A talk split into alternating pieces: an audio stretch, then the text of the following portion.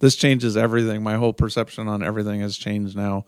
Um, all these nonsense systems that we've created, uh, we're going to rebuild them in, in this new ecosystem. So.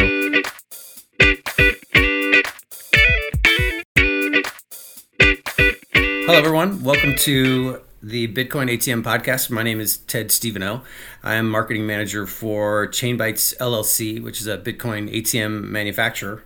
And today is, is the inaugural show of our podcast, and we want to introduce Chainbytes to you. And we thought the best way to do that was to, to bring on Eric Grill, who is the founder and CEO of Chainbytes, and have him talk about who Chainbytes is, how it got started, uh, about Bitcoin ATMs, what the, what they look like, who operates them, what the future looks like, what that kind of opportunity is that is represented in that space, and and who who Bitcoin ATMs really serve in, in the Bitcoin ecosystem. So, everyone, here's Eric. Hello, Eric. How are you, sir? Hey, Ted. How are you doing? I'm doing well. I'm doing good, man. So I made kind of an, an outline to kind of go through this sort of as a linear, uh, like a, like in a timeline. So you are the, the CEO and founder of Chainbytes. Yep. Maybe the, the best place to start is how did you get your start in computer technology and, and this, the space that we're, you're in right now? Well, I mean, as a kid, there weren't really any computers. I had never, like, kids today have computers when they can walk, and we, we didn't have that. And I was with my parents at some museum or something, and there was this Timex Sinclair's tiny little computer, and I started sitting there using it, and they just left me there for a while and, and literally i was within like an hour i was i was writing this app this little game this application on it and they were like are you doing it? and i was like yeah and, and it just made sense to me and i from there they they bought me like the it was called a texas instruments it was one of the very first personal computers and immediately okay. i outgrew that they bought me like extended basic and this and then we we bought an apple computer and this is pre-internet, so you know you couldn't communicate with other people, so you were kind of isolated and relying on magazines and books and things like that to learn.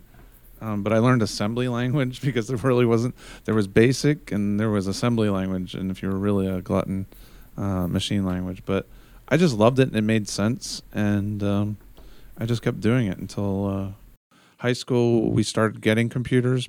Yeah, did you have the Mac that kind of looked like a suitcase? the, the early you know, it was like a big box, sort of rectangular. Yeah, it was huge, right? And it was only like 64k was was what it had in it. Yeah, I mean it was it was, and then all through high school they didn't really have computer. They got some Apple IIs, which were these old Apple computers. They weren't even Macs yet, and there was like everything was you know dot like what what you call DOS based, and uh, yeah, stayed with that until I got in the Navy, and then was exposed to Unix and. Um, it wasn't even my rating. It wasn't even really my job rating, but they're like, you know about computers? And I'm like, kind of said, "Here, go for it," and uh, had access to schools and things like that. Anything I wanted to go do, so I, I kind of jumped around and played with Unix for for a while there, and Windows came out, and you know I learned like Visual Basic was pretty easy to jump into at the time. Um, there really wasn't that much else. C plus plus was really there was no UI or anything for it. It was a little tough to use for some stuff, but it was it was an interesting time kind of growing up as as computers progressed into being something usable and you know the internet came out shortly thereafter so it was kind of an interesting time so when you were when you started work well what was your first professional job that was that had the computer science relationship so, i mean i worked at a, a bank i went to work at a bank got out of the navy and i worked okay. at a bank for a little while and then a, a horse show company of all things doing the, their accounting systems and sort of automating them with mostly like integrating different accounting systems and then I went to work for this company called Nielsen Media, which was a television ratings, and they just they let me do whatever I wanted. And boy, did I just jumped into any any geeky technology. I look for an excuse to to use it, and I did. Okay. Were they looking for metrics on on trying to find how many viewers they were getting, or was it just operation stuff? It's a big company. I mean, there were a lot of different areas of the business. We were mostly internal systems, so sort of the reporting systems, those metrics, all, all that integrated in billing systems and accounting systems. So it was more like the inner workings of the MIS, the internal systems of the company. Every now and then we got involved in projects where, where it was exposed to customers and, and providing data and statistics and things like that. Um, but we kind of jumped around into every area of the, the business there. Well, fast forward through the 90s, which is Yeah, well then then then the hedge funds, right? And then I got it. Then I then I was like, oh man, look at this! Look at all the money they'll pay us over here to go work in the hedge funds. So I was like, all right, I'm going to go sell my soul and and leave the safety of the, the you know the media world and go into um, financial services. And so I worked at a, uh, consulting company that just stuck me in like Blackstone, all the big hedge funds, and uh, you know I was all over the place. Mm-hmm. And I was like, well, okay. Were they looking at programming trade trading or?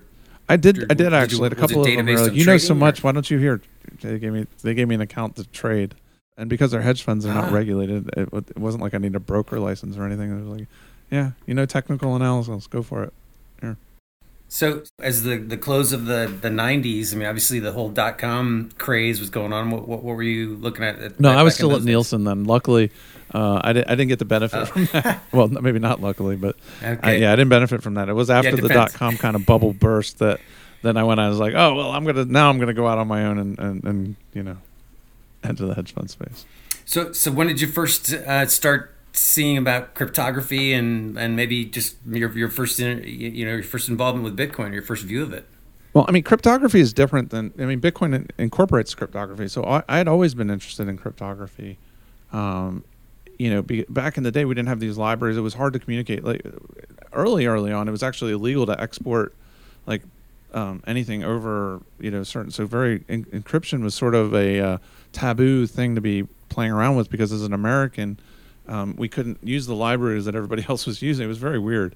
Um, but they ch- they they changed mm. that law, and then once they changed that, um, you know, there were all these libraries, and Microsoft and Google, and everybody was introducing all these different cryptography libraries that we could use, and and you'd use them for mm-hmm. communications, right? And there was browser-based stuff, which obviously you could use that, but um, you know, so, so encryption was sort of part of your DNA as as a developer. As, as, as early on as you can get encrypt something, the better, right? Um, um, fast forward, I guess. Yeah. When did you first hear about Nakamoto and just the whole uh, Bitcoin story? So I was actually working at a um, at one of the big prime brokers, and they had me look at this and I took a look at it. I was like, I don't know, it's some like geek money or something. I don't know. They say it's decentralized, but this is bull. I could I could crack this. This is this is nothing. No, let's let's go play around. Let's let's so and then um, yeah, it wasn't. That was it. I shortly resigned and I was like, this is all I'm gonna do. This is my life's work right here. This is this changes everything. My whole perception on everything has changed now. Um, all these nonsense systems that we've created uh, we're going to rebuild them in, in, this new ecosystem. So, kind of realized what it was. I, I, realized it was an immutable database that we could put data on, and we could all agree this statement of truth. And that to me was more powerful than it is money. I understood it was going to disrupt his money as well, mm-hmm. but I, I thought more importantly, like insurance derivatives and the smart contracting and, and these other things were going to be more important.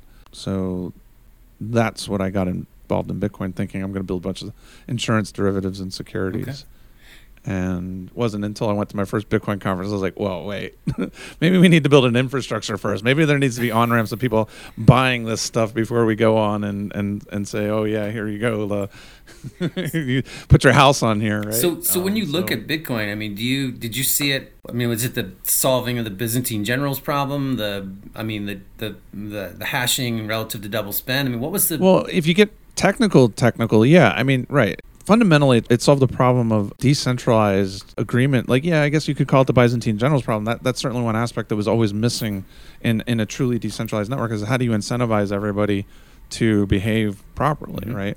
And so that's why all these other things had failed is because they weren't able to do that. There was always an incentive for a bad actor to be able to come in and disrupt the network and uh, it couldn't be decentralized enough to, to, to heal itself. Um, the incentives weren't aligned like this so that's really all this introduced was that, that little proof of work, that incentive that, you know, if you're going to invest all this money, you're going to want to protect the network. It's literally as simple as that.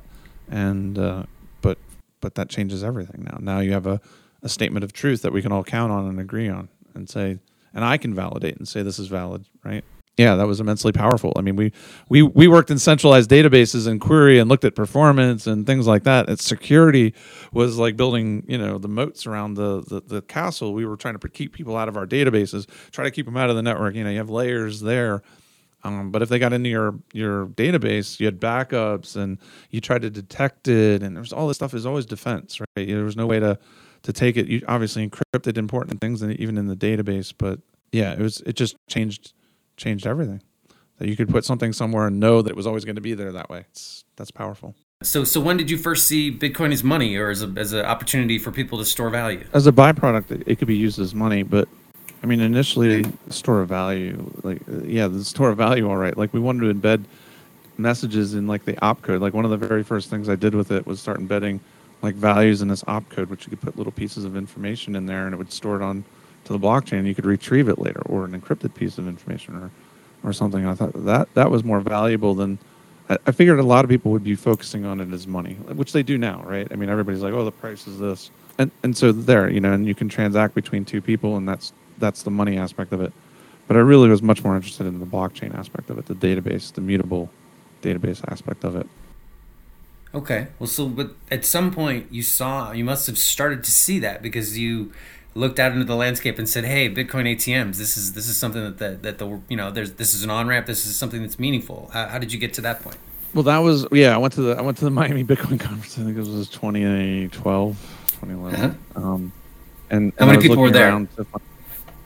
What's that? I mean, I didn't mean interrupt. I'm just how when you because that conference is huge now. What how big? How oh, many people? Were... No, no, no, Yeah, there was it was small then. It was like a handful. It was like a, it was one room. It was wow. It was, uh, it was not very many people, right? Um, yeah, and and I realized that it was just too early to be talking about those things. So we needed to build on ramps, right? We needed, you know, the gold rush had shovels. You needed you needed shovels. You needed infrastructure. You needed to feed people. You needed to build all the the, the platforms, the infrastructure. And I thought, well, the easiest thing to do would be how do I what do I how do I take physical money out of the world and, and, and turn it into Bitcoin, right? Chew up the money and and and, and and do that. So uh, yeah, so I just kind of I took a Raspberry Pi and I bought some equipment on eBay and, and built a little machine that would take money, pay Bitcoin. It taught me a lot about you know I needed an excuse to play around with the the Bitcoin RPC calls. So there it was. So that's what I did, and I built built something out really quick. And um, yeah, that was it. And I was like, okay, well now I need to look for real hardware and turn this into a business. And China's where I went to build, you know, buy the hardware to do that. So that first machine that you made, just kind of home build, was was that that was that's 20, 2012 or so, twenty thirteen. Yeah. Yeah. Wow, Eric, that's that's that's pioneering, man. You're like not only just not only you're looking at the wagon there were, wheels. You're there were Robo. So there were two other. There were RoboCoin machines at the time, and then these things called Lamassu machines. Well, the Lamassu's still around actually. Mm-hmm. Um, there was Lamassu and RoboCoin. RoboCoin, I think they were twenty five, thirty thousand dollars. They weighed two tons. They they did biometrics. You had to use like your fingerprint in them, and yeah. and at the end of the day, they never worked. so they ended up they raised all I think they just raised a whole lot of money and they just went out of business. Um, and Lamassu machines, I ended up buying a whole bunch of um, a couple of Lamassu machines, and they were just I had to keep rebooting them and and and it was just I was like okay this is this isn't going to work. These Android devices are not going to be able to hold up to this, and the the receiver wasn't a good quality. These were like really early Lamassu machines, and the quality just wasn't that great. So, so, so when do you feel like you created the? Have to reboot the machine every day. Huh? so, so when did you feel like you? Well, actually, you must have been a date where you you named the company Chainbytes. You said, "Okay, this is it. And this is I'm calling the, the company Chainbytes." Oh, that, and... no, well, so that was a, I, I had been another Bitcoin ATM company that I created, and you know, the Chainbytes came later when I when I actually thought I wanted to just focus on the software side. I wasn't even going to be, you know, in, into the Bitcoin ATMs anymore. Well, I was going to be in them, but not not like that. But uh, you know, it turned out that the Bitcoin ATMs turned out to be a really good platform. So using them as sort of glue into these other areas. So I got involved in other companies and things like that. And so rewriting the Bitcoin ATMs from the ground up in new technology is, is where Chainbytes.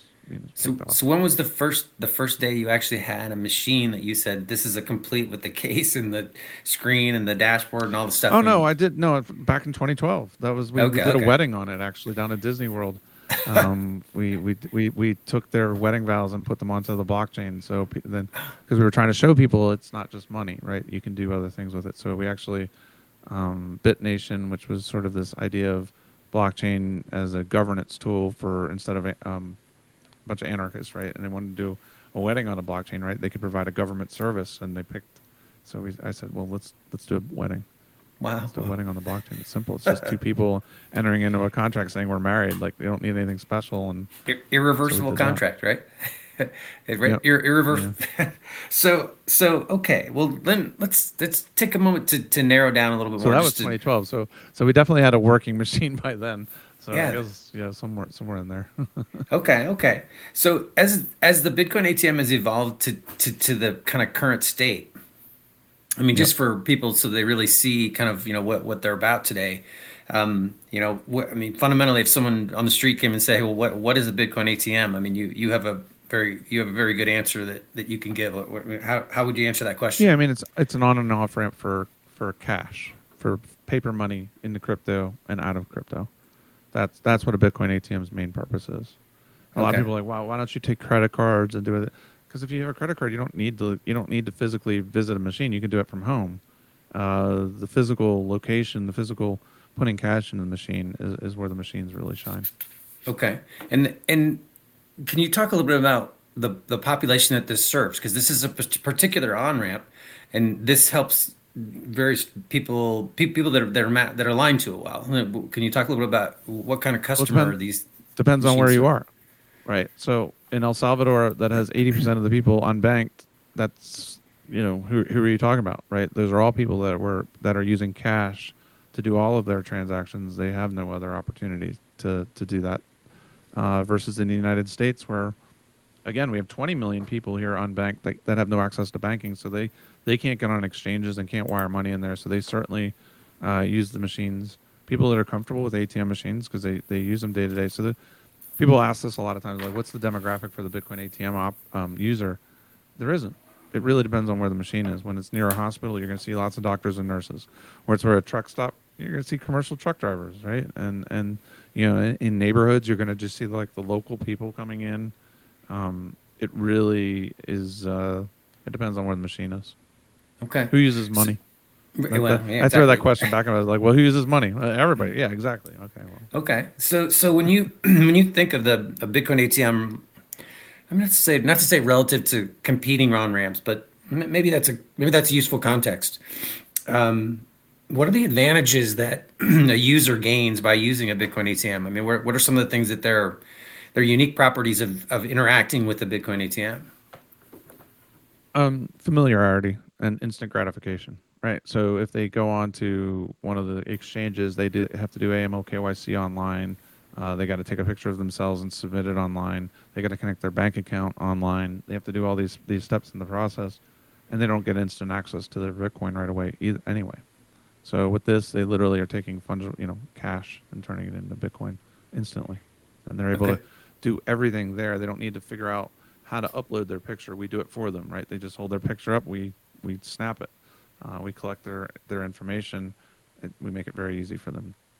So okay. it's the convenience, the instant gratification. So so it's really and then once once someone's in that ecosystem, the the issue of, of remittances and transmission, then they're in right? So they gain all the benefits. Yeah, I mean, it depends on what they want, what they bought the Bitcoin for, right? If they want to do remittance, they can turn around and send it to someone else. Um, you know, if they're just holding it, they just literally can hold on to it, uh, depending on. Yeah. Okay, so and this this is just a just kind of a little bit more kind of atomization or just you know, a, a, narrower look. But when when someone interacts with a Bitcoin ATM, I, I, what happens? I mean, is there a third party? Is there how, what is the? Can you describe no. kind of the, the the trail? Yeah, it's important that there isn't a third party actually, because um, you know a lot of the states, especially as far as the regulatory uh, requirement uh, that you don't involve a third party is, is an important part of not having to register as an MSB in a lot of states. So everything is between the customer and the operator directly. There is no third okay. party intermediary. Okay. Now, so so, so they so, literally come up to the machine and are, are buying directly from the operator. So the operator is offering Bitcoin at a price that they're willing to pay, and they put their cash into the machine and they get the Bitcoin that they paid for. Or if they agreed to sell it, they they do the same thing. Okay. So since we walked to the point where we we we brought the operator into the into the story, well, what is an operator of a Bitcoin ATM? Let's we could just start there. That seems basic, but it's a good place to start. Sure. Um, well, an operator is somebody. I mean, I mean, I guess we'll take it from an American perspective. So, an operator in the United States is someone who's registered with FinCEN, and is is called a money service business. And so they take the hardware, these machines, and uh, they operate them in their in their area. They sell Bitcoin and, and maintain a stock of that, just like a vending machine. I think sometimes when I look at the the issue of operators, there's sometimes people talk about a host or or a direct operator. So I, see, I suppose you could visit a location, and the, the location may not be running the machine. It's actually someone who's a like a contractor or someone who owns that machine working through that location. Oh yeah, most most of the time. So yeah, that that's the difference between the traditional ATM space and the Bitcoin ATM spaces. Um, anyone can own an ATM machine, right? And I could just stick it in my store. I don't need any special license, and I don't need to be an MSB to operate a traditional ATM machine. Um, but a Bitcoin ATM machine, I need compliance. I need a lot of other things. So very few stores are operating them themselves. They they they have somebody else that's paying them rent and, and okay. operating them or operating them on their behalf. What kind of entities become operators? Is it individuals or businesses or what does a typical operator look like? Well, I mean, anybody can really, and t- technically, right? But I, I, think more the more successful people in the space are, are, people that understand the ATM space that were already involved in cash logistics. Um, okay. the, the real key to this is compliance and cash management banking, right? If you have those things solved, you're, you're going to be a successful operator. And okay. so traditional ATM guys, you know, they didn't have to deal with the compliance. So that part of it was a little bit of a, a struggle, but they understand the ground game of cash management. Even though it's the opposite of ATMs. ATMs, they fill up, and here they're like pulling them out. So that's always hard to convince them. They're like, I don't know, don't I load it with cash? No, you don't. no, you empty we the recyclers. We don't. they don't load it with cash. But aside from that, it's very similar to their existing business. So they're they're they've been very most most of the ATM operators have been pretty successful at that transition from the traditional ATM world into the Bitcoin ATM world, or vending machine operators. Again, cash logistics. So when you see somebody start an operation, I mean, what typically, you know, is there a I mean, how many machines are people starting with when they're if there's somebody decides they want to get into the space? I mean, the more the better. Uh, frankly, right. your startup costs. The first machine is going to be the most expensive, right? So you want to get a few machines, especially when you start off, uh, to kind of diversify the risk of picking a bad location. Uh, there is no guaranteed location. I know some people think they have the secret sauce for a location. Um, I mean, anywhere you put it, it's probably going to do enough to cover itself, right? But you, especially the first few machines that you put out, you really want to you know rig the game so that you, you do well with those locations. So uh, you know, I would say three. Um, most oper- most people that are successful and do well in this, I, I, see starting with five and within a few months, you know, have doubled and tripled that, and and just continue to add machines. You mentioned locations. I mean, obviously, there's a difference between I mean, one location is going to be better than another. But can you speak to you know what what kind of locations are typically successful, or you know, in, in rough terms? It, it really depends on the area, um, but uh, you know, next to a traditional ATM machine certainly is going to help uh, boost it. Uh, you know, gas stations, uh, you know, 24-hour convenience stores where people are going to be um, that they can easily get in and out of. A lot of people think it's the foot traffic. What are the characteristics of a good location for a Bitcoin ATM? so the characteristics are, are easy access, really.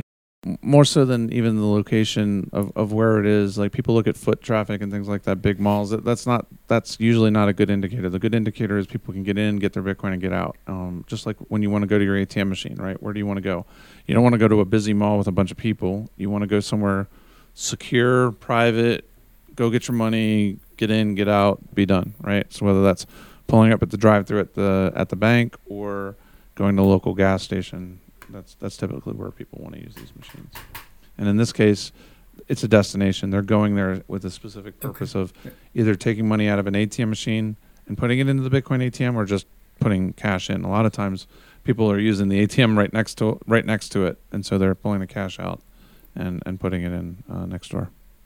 Okay, so you had mentioned earlier that Bitcoin ATM operators have have regulatory compliance issues. Um, just kind of I don't I don't know if you like you don't have to go deeply into that, but what what is just just a general sense of what kind of things do, how does that what does that look like? How does that happen? What what kind of rules do they have to look at? So in the United States, uh, they have they have federal and state. So on the federal side, they have FinCEN, which is the anti-money laundering, know your customer rules, um, the IRS, currency transaction reports, um, and then on a state level, you have bonding, consumer protection, uh, those are those are sort of your main areas that, that you have to be uh, addressing. So with the proliferation of, of Bitcoin ATMs, so they're going to be uh, they're going to be more available to people, um, and that's going to be going to work hand in hand with the the continuing adoption adoption of Bitcoin um, and cryptocurrencies in general. Um, is there sp- special consideration for a, for an ATM machine or a bit? We say Bitcoin ATM machine whether they have just Bitcoin or other cryptocurrencies, or is there a limitation? Can Bitcoin ATMs adapt with the with the expansion? Like, how, or how are they ad- adapting to the expansion? They can support as they can support cryptocurrencies, but at the end of the day, it's an on ramp into the crypto sphere, right? So there's two there's two financial systems. There's this old system and the new system, and we're just building bridges here. Whether that's you know cash into Bitcoin or cash into Tether or cash into Litecoin whatever it is. Once you're in that ecosystem, you can go from Litecoin into, you know, uh, Binance chain if you want in two seconds. You don't you don't need an ATM machine to do, be able to do those things. So, our machine, you know, Chainbytes machines have multiple currencies on them, um, cryptocurrencies if people want to do that.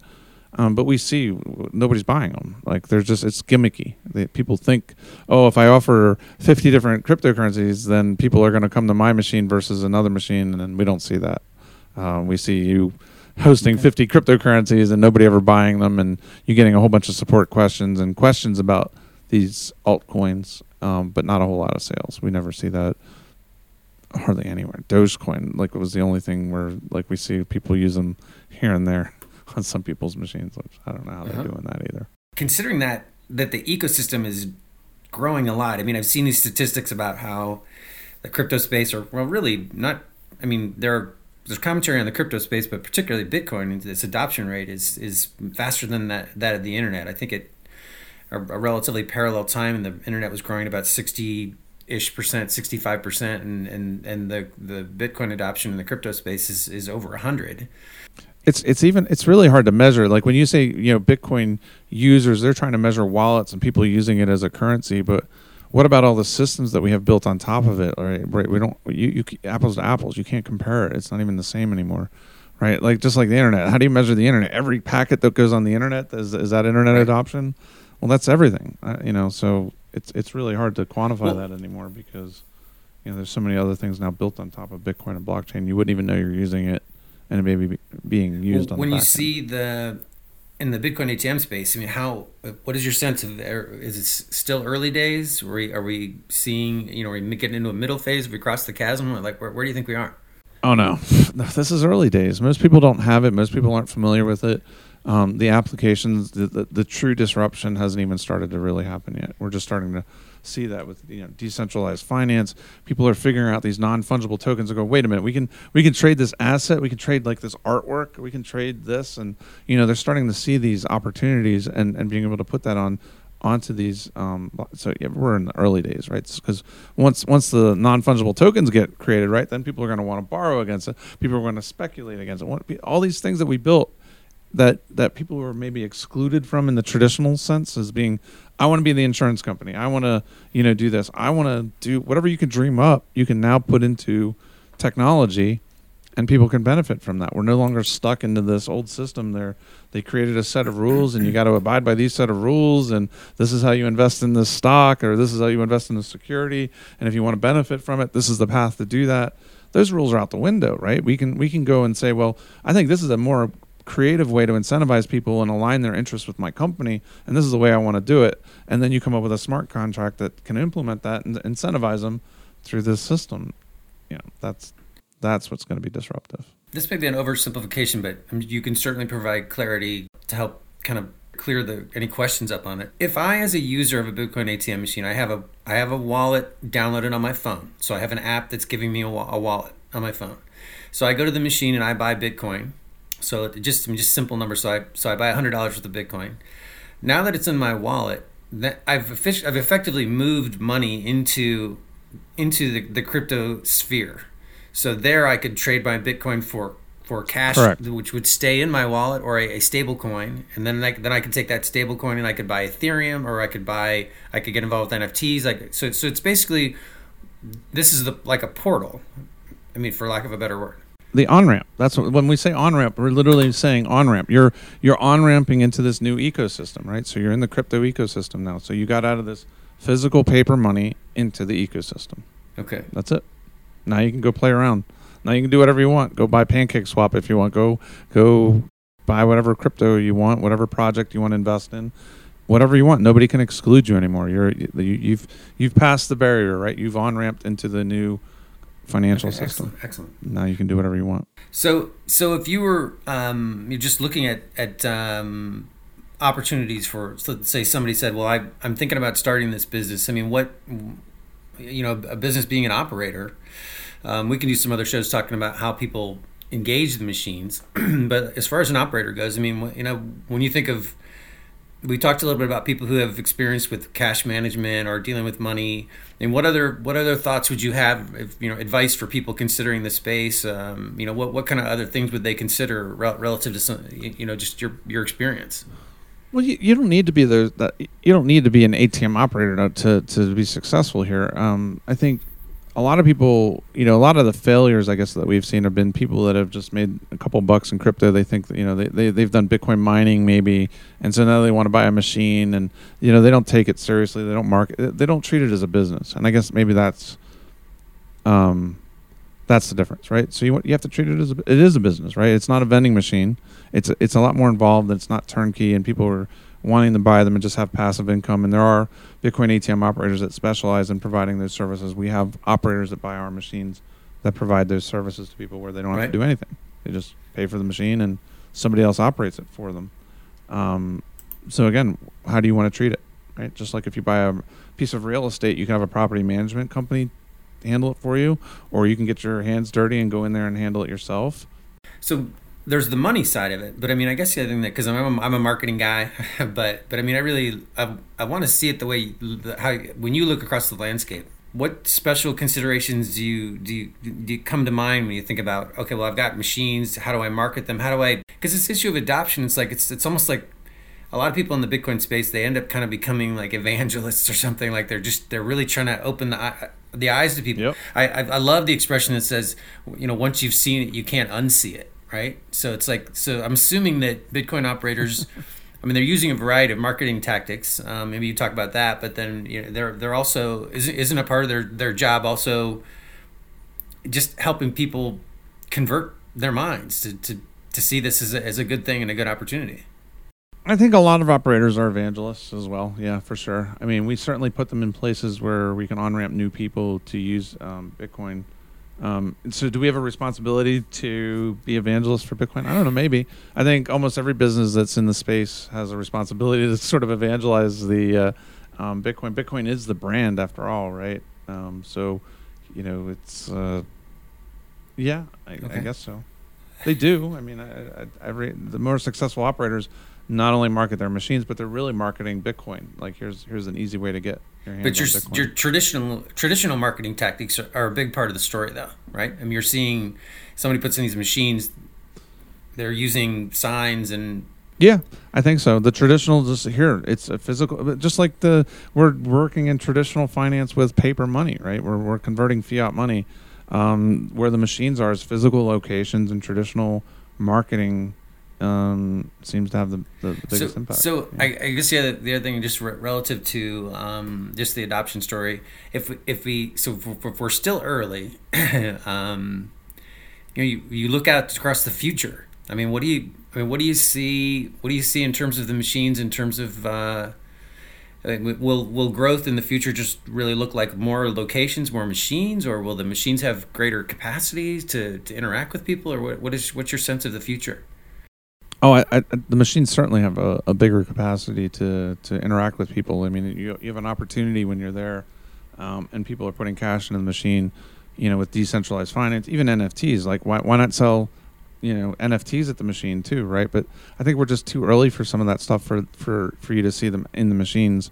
Um, and and again, the regulatory framework it makes it very problematic to put anything on there aside from what's kind of already been uh, approved. Um, Bitcoin being one of them um, because then you're you're exposing yourself to risk because one of the reasons one of the things of being an on ramp is you're the one that's regulated right? So if you put a coin on there they're not going after the coin they're going to go after you as being the person the on ramp into that. So if you're selling something on there that later just determines security or or something to that effect you're going to have the problem not not the not the person who built it. So uh, you got to be very careful Um, that's another reason why I tell people be careful what you put on there, right? Like people want to put Monero on there. Okay, you can put it on there, but when it attracts law enforcement's attention, don't be surprised, right? When somebody uses it to, to do something nefarious and they come and they trace it to your machine, don't don't act surprised, right? Those those, those sort of things are going to happen. Can you do it? Yeah. Should you do it? I don't know. Right. Maybe. So, because a lot of the early, a lot of the early Bitcoin folks just kind of took to Twitter. Do you look at Crypto Twitter? I know you're there. Um, I've, I've, I'm. Yeah. Tell, Not as much as anymore. Um, Okay. Yeah. It's it's a good platform. I mean, it was an easy way to communicate, and uh, yeah, I don't know. I don't know why that. Yeah, the, why that.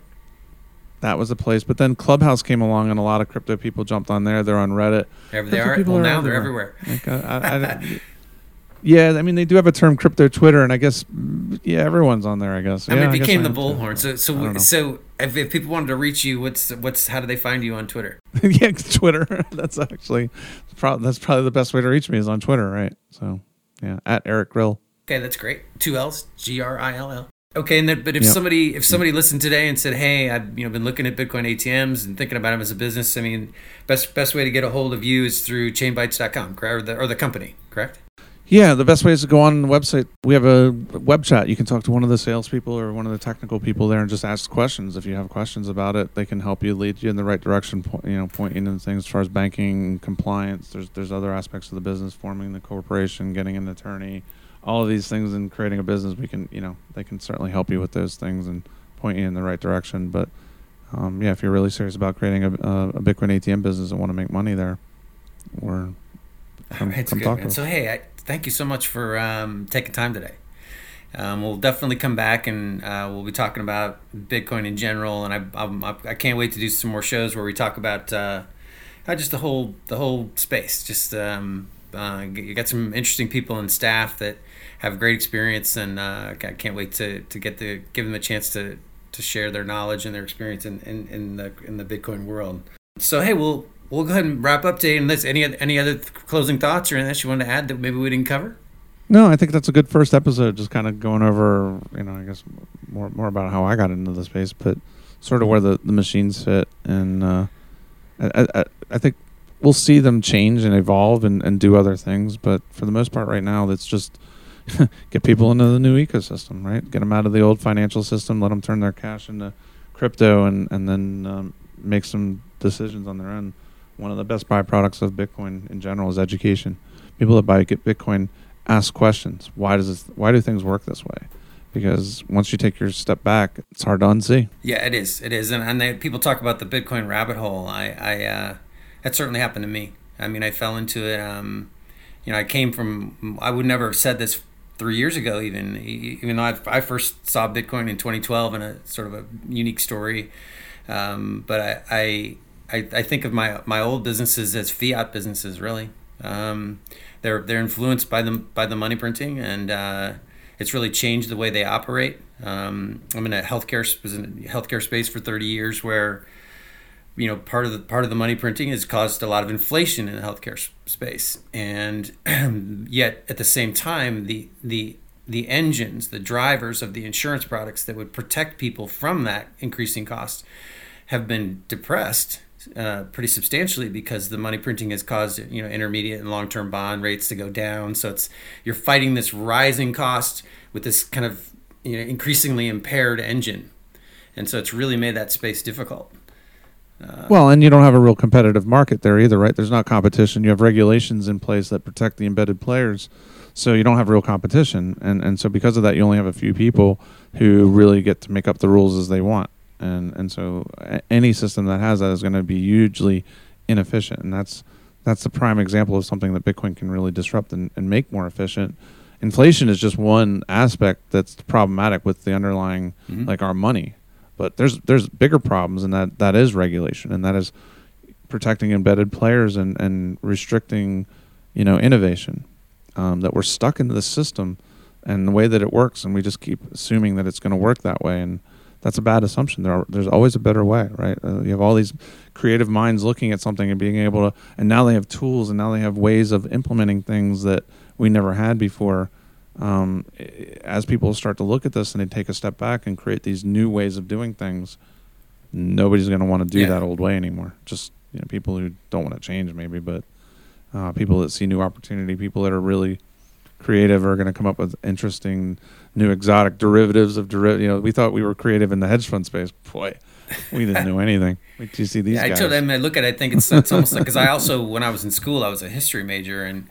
And we went we went back to the ancient days, you know, where the with the Bronze Age and the Iron Age, and it was just like no matter how much the Bronze Age people maybe wanted, you know, to to, to keep their jobs, or you know, keep things in the status quo maintained, it was technology's linear. When you come up with something that works better, or you know, that much better, ten times better, or or just you know, power orders of magnitude better, very hard to to undo or very hard to stop. No, that's for sure. And, and the finance industry really has not been disrupted, right? It, it, it's it's sort of the same. You know, we talk about the Federal Reserve and all these other things, and maybe that could be a whole topic of conversation later. But but the reality is, the system hasn't changed all that much. Like it's we just keep building on it, but we don't change it. We just keep building on top of it, trying to patch it, trying to fix it, build on top of it, create more regulation, create more rules. You know, all of these things, and and at the end of the day, you know, taking a step back and just knocking the whole thing down and going, okay, how about we just like how do we incentivize people wanting to invest in a company and being able to profit from that and have some control in the governance of that in in any way that they want right in whatever way they decide not some arbitrary person deciding hey these are the rules you need to follow and if you follow these rules you get to participate here well what if i don't like that rule what if i what if i want to do accounting a little differently or what, what if i want to agree on something differently i should be able to do Yeah, that. it's, it's just that's I think that's one of the freedom people who are interested in freedom as a fundamental concept are are, are drawn to this space. I mean, it's like like a lot of the libertarian types. So you know, I mean, that's Yeah. how. It's interesting though because even though I said all that, right, an ERC twenty token is a standardized way of communicating. So you do need standardization, but voluntary standardization, right? Things of things that make sense versus these these just arbitrary rules. Oh yeah, with mo- most of them meant to, to protect the gatekeepers, right? I mean, they're they're really a lot of the, a lot of the, those rules are associated with just maintaining a status quo of uh, of, of this. Well, that's certainly the effect, and and and so it does stifle innovation. And you know, I saw it early on. That was one of the reasons I stayed here in the United States. Is I saw everybody flight. Everyone, you know, left the United States and went and created these early Bitcoin adopters. Most of them left the country. If they were here in the United Mhm. States, they left, uh, or they were elsewhere, not not here, because they were afraid, like, what's going to happen here, and, and too many regulations. And let me go innovate here, and then maybe if it all works out here, I can come, I can bring it back when things catch up here. And you know, we're seeing that now. Well, there's so many regulations here. It is very difficult to operate Yeah, in the and, I mean, States. topic for another show, which I, I find absolutely fascinating, is the resurgence of individual states. You know, they're like Florida, Wyoming, uh, Texas, where where we're getting back to some of the old models of the, the original country, where we were we're supposed to be these labs in the individual states, and so you start to see some of these, you know, these states adopt crypto friendly rules and um, make make where they are as a you know fertile ground for for future opportunities. I think that's going to show in in economic output and population. Uh, this is this is this is this is a bold step for some. well, we're gonna see. Let the best system prevail. Absolutely, absolutely. So, all right. Well, hey. So, I also want to say thanks to everybody for listening, and and, and to close shows. If you have questions or uh, you'd like to have a topic, bring a topic to to the show that you know something you'd, you'd like to hear us talk about. Uh, the way to reach the programmers of the show is just to go to info at chainbytes.com. And that's C H A I N B Y T E S, chainbytes.com. And uh, I'll be happy to hear from you. Any questions uh, or, or suggested topics? So, because we're gonna we're gonna start doing a bunch of these, and and uh, I hope it'll be a lot of fun. I think. So again, thank you for everybody, everybody for listening, and until next time, take care. Thanks a lot, everybody. Talk to you soon.